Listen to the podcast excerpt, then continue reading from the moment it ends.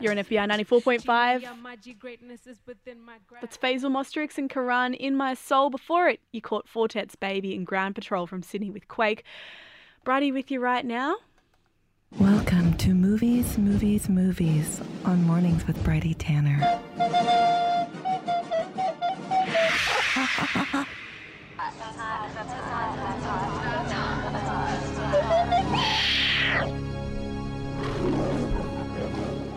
Both film lords, Jen and Andre, are with me. Jen, who's just gotten out of self quarantine in Adelaide, and uh, Onge, good to have you both here. Thank you. I've come out of self quarantine from Jen. So nice to be back. Now, you're offering something very special to our listeners today. Not only will you recommend a film based on what they've been watching, what they might like, but you will we transfer that film to them if they text in. Indeed, uh, in this time, in this tumultuous time, we want to fill your inboxes with recommendations of things to watch. Not just recommendations. I'm going to send the hard illegal copies straight into your inbox because all bets are off at this point. No viruses? No cinemas.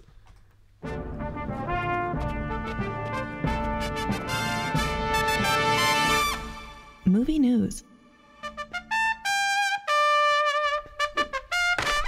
I want you to see if you can guess what the two most Googled films in Italy are right now. Go on, have a little guess. Oh, I guessed uh, Parasite before. The beach. the beach. Once upon a time in Hollywood. 2012. Uh, I'm still going with Parasite. Jeepers Creepers. Darkness Falls. Let's do a grand reveal. Yeah, Oh, and I'm gonna play it. Dun dun dun dun Dun, dun dun, dun dun dun dun dun. I'm so sorry to keep you waiting. I'm So glad you found my lost gloves at the department store where you work, and so I wanted to thank you at the traditional two woman light lunch with no other agenda whatsoever. I'm Carol. My name is Kamal. I'll be serving you guys today. Do you want to order now or should we wait for your husbands? Good one. Carol! Funnily enough, uh, two of the most searched films uh, on the Italian Google are Harry Potter and the Todd Haynes film Carol, starring Cate Blanchett. And we at the studio have been talking, asking questions why is Carol suddenly on everyone's minds in the quarantined country of Italy? But before we get there, I can tell you why Harry Potter's on people's minds. why? Well, Daniel Radcliffe just went to the press and said that filming the entirety of the Harry Potter series drove him to drink, to which my best friend said, Me too. Mm, I second that. My theory about Carol being so popular in Italy is that Luca Guadagnino's films have already been beloved and watched so many times. We're talking Call Me By Your Name, I Am Love, that people are looking for the next Luca film, and Carol kind of fits that. I also think it's just because it's about a lost glove, and everyone in, Ital- everyone in Italy's been losing gloves this week, Losing themselves, losing gloves. singing together.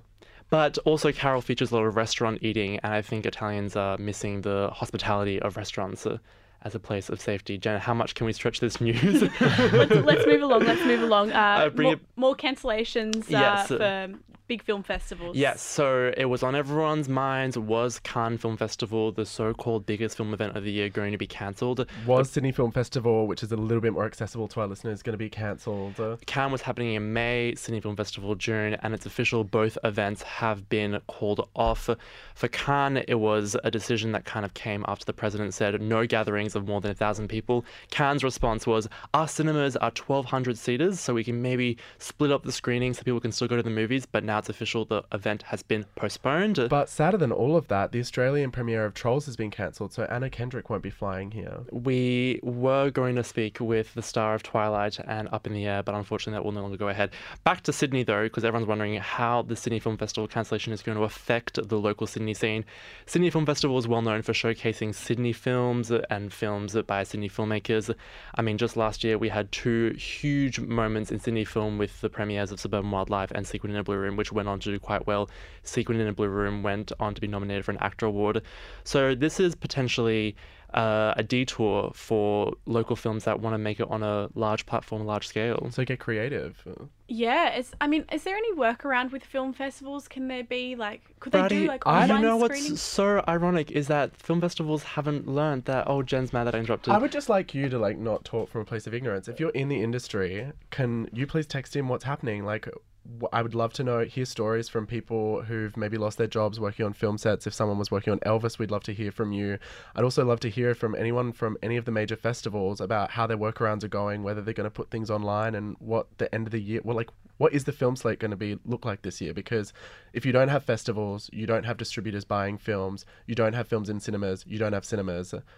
Like, what's going to happen? And a broader question that we're going to be asking is uh, the Academy Awards that are going to happen next year, are they going to start qualifying films that appear online? Because there was a big rule that you couldn't be nominated for an Oscar if your film wasn't distributed in theatres. But now that theatres are closing, it begs the question is the film industry just going to exist in the virtual world? And Netflix did just offer a hundred million dollar buffer to all of their creatives, so it does look like they're going to do kind of okay. You're going to have to keep up with movies, movies, movies if you want the latest in all this cinema news that's happening in the age of coronavirus. Now, last thing before we get to two reviews, what's happening with Paul Thomas Anderson and Quarantino?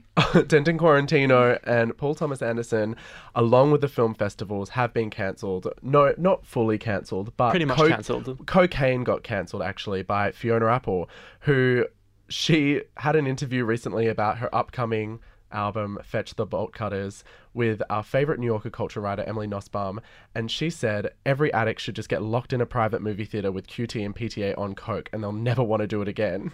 Well, luckily, all movie theatres are closed because uh, I don't want to see that.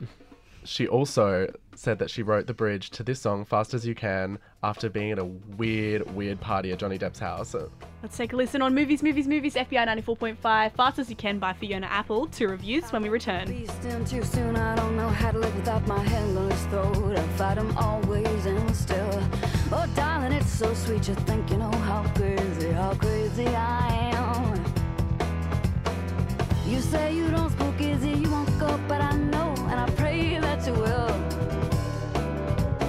Fast as you can, baby, run free yourself up as fast as you can.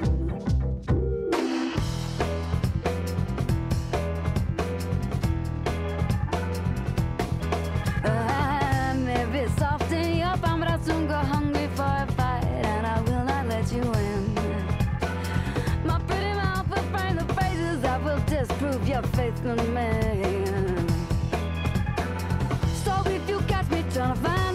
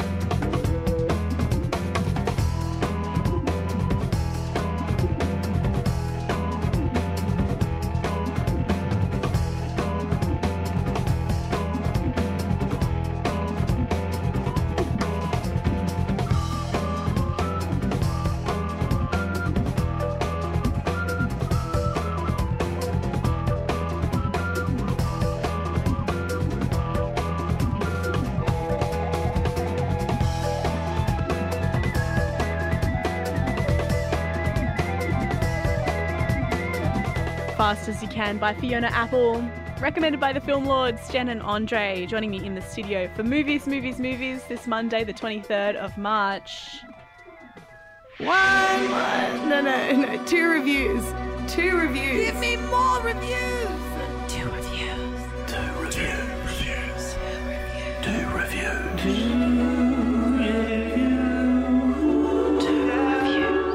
Film Lord Andre going first, reviewing The Bisexual. C'est vrai.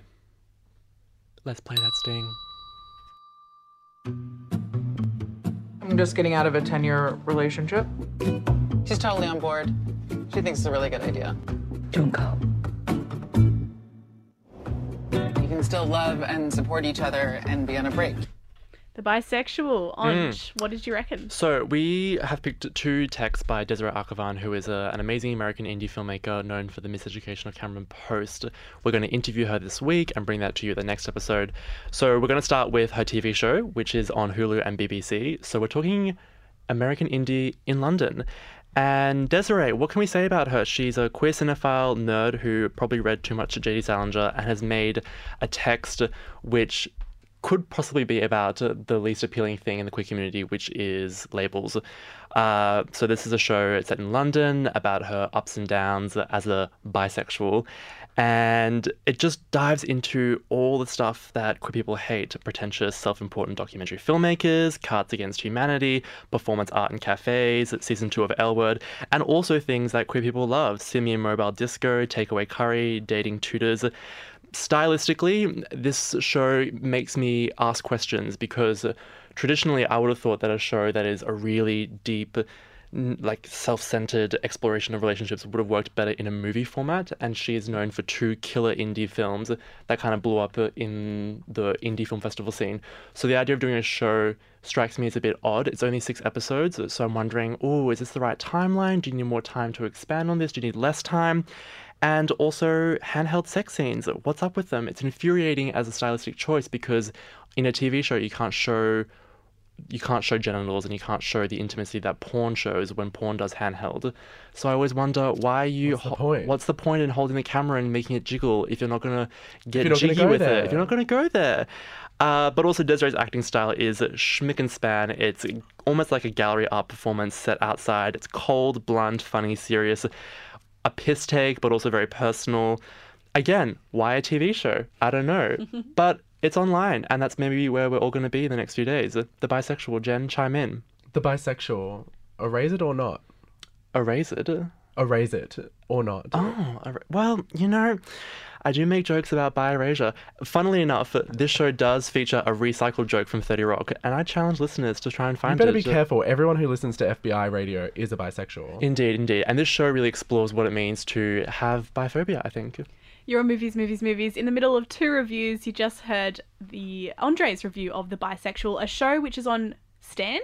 It's on Stan in Australia. It's a show made for Hulu and BBC, but it's on Stan. Great. And what would you give it in a word? Bisexual, to be honest. Just bi straight. Sister, the sister's so good at this. The, Oh, the sister, I sister. can't believe you didn't talk about her sister who's I in missed this that. and is just absolutely staunch and disapproves of every choice that she makes. Yeah, this show is not Sister Erasure, which I love. Chef's Kiss. Bisexual and Sister. Uh, Jen, let's get to your review by the same director, Desiree. This is appropriate behaviour.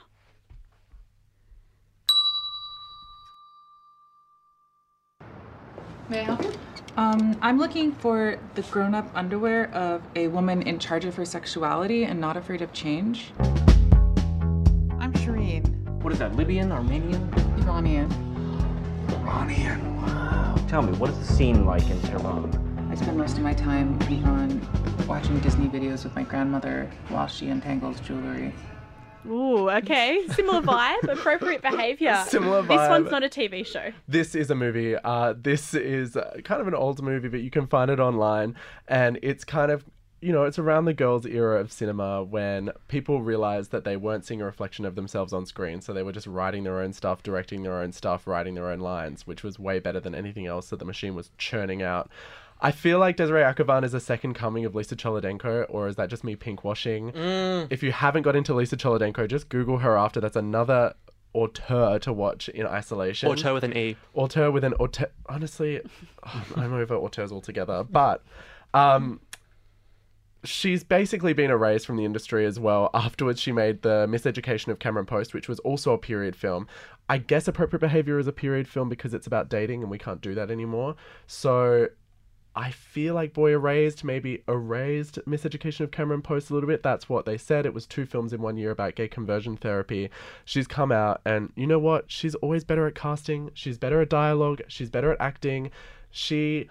I think the thing about pro- appropriate behavior that I realized halfway through it is that everyone makes a film about a breakup, but this film makes you feel like when you get to the end of it, that maybe you are over your own breakup. It's not just watching someone else air out their dirty laundry. I'm looking at you, Shia LaBeouf and Honeyland. I'm looking at you, Tame Impala, Kevin Parker.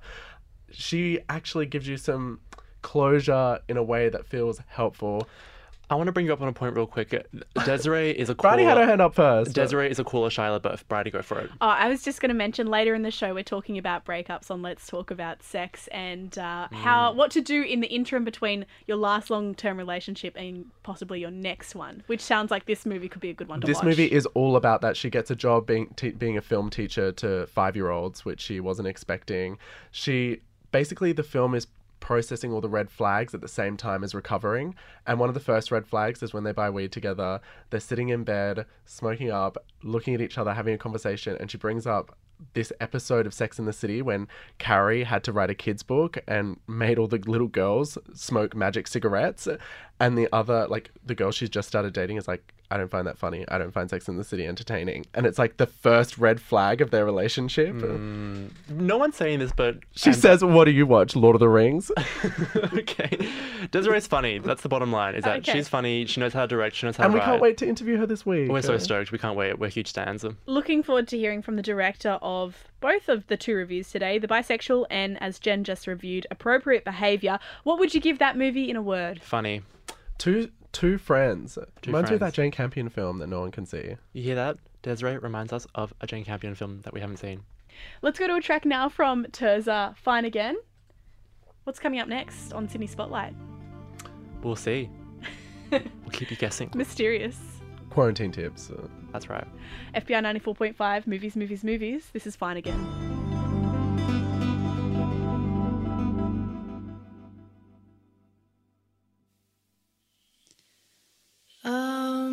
You fine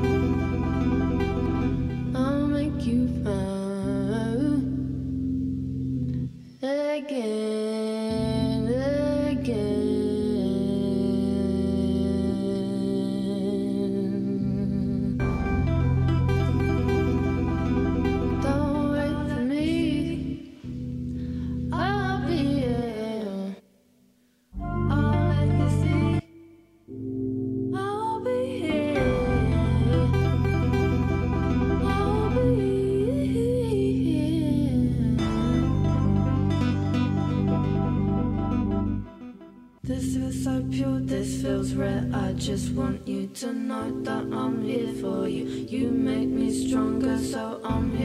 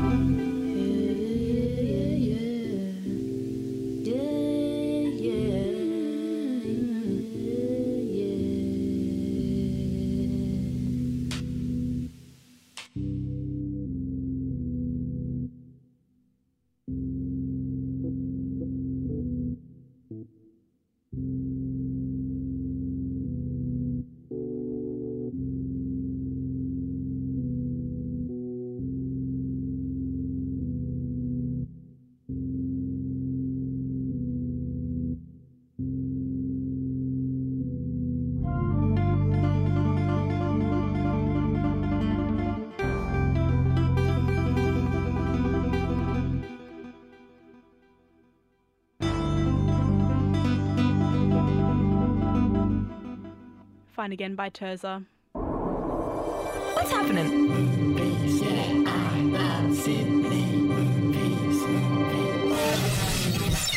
Sydney Spotlight. Jen and Onge join me on Movies, Movies, Movies here on Mornings FBI 94.5.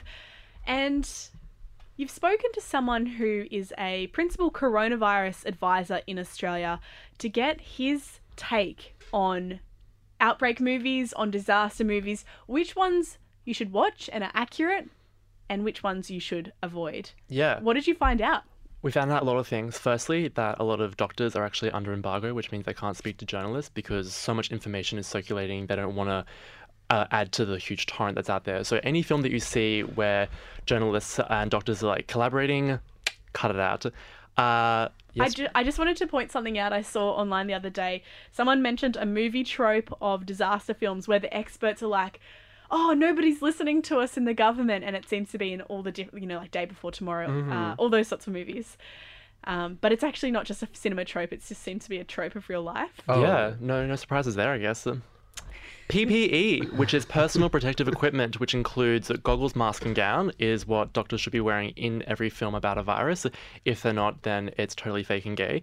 Uh, in the film, you need to be drinking safely and sensibly, and if anyone's affected by a virus, they shouldn't be experiencing moral panic. They should just be remaining calm and reaching out to friends and support networks. Uh, Jen, do you want me to keep going, or do Well, you... just for me, I don't know. I'm not a doctor, but I always get annoyed when people do bad CPR on screen. bad CPR? Yeah, bad CPR really just like takes me out of it. You know when people pump like three times and then cry? It's like pump a few more times, pump thirty times. Like, I don't you know what I mean? Yeah, you can And- save a life. And it's not like one pump and then a breath. It's like twenty four pumps or something, isn't it? And then a breath. Jen's a 24 pump gal. Uh, another trope in films that needs to be in an accurate virus representation is to, you just need to avoid the miracle cure. Miracle cures don't exist. So many sci fi films that have the plot point where finally they discover the magical remedy for what is destroying the earth, and that Yeah. is just completely illogical and impossible. Uh, instead, films that grapple with the difficulty of public health measures that affect people and restrict them in considerable ways uh, is way more authentic. his his main like piece of advice was there are certain films you shouldn't be watching right now because they will stress you out, which is also kind of what I've been indulging in already. Yeah, a lot of people are watching their top 10 favorite outbreak films or end of the world films, but that's actually not good for Do you you. know what- He's just like, don't watch stuff that shows society collapsing right now. That's so unhelpful. Like, don't watch 28 Weeks Later. But do you know Don't what- watch Bird Box. Yeah, Don't watch 2012. We asked him. We just said, "Give us the film that no one should watch right now," and he said Bird Box, which is the Sandra Bullock film about Yeah. uh, this weird hallucinatory virus that attacks the world through like blindness.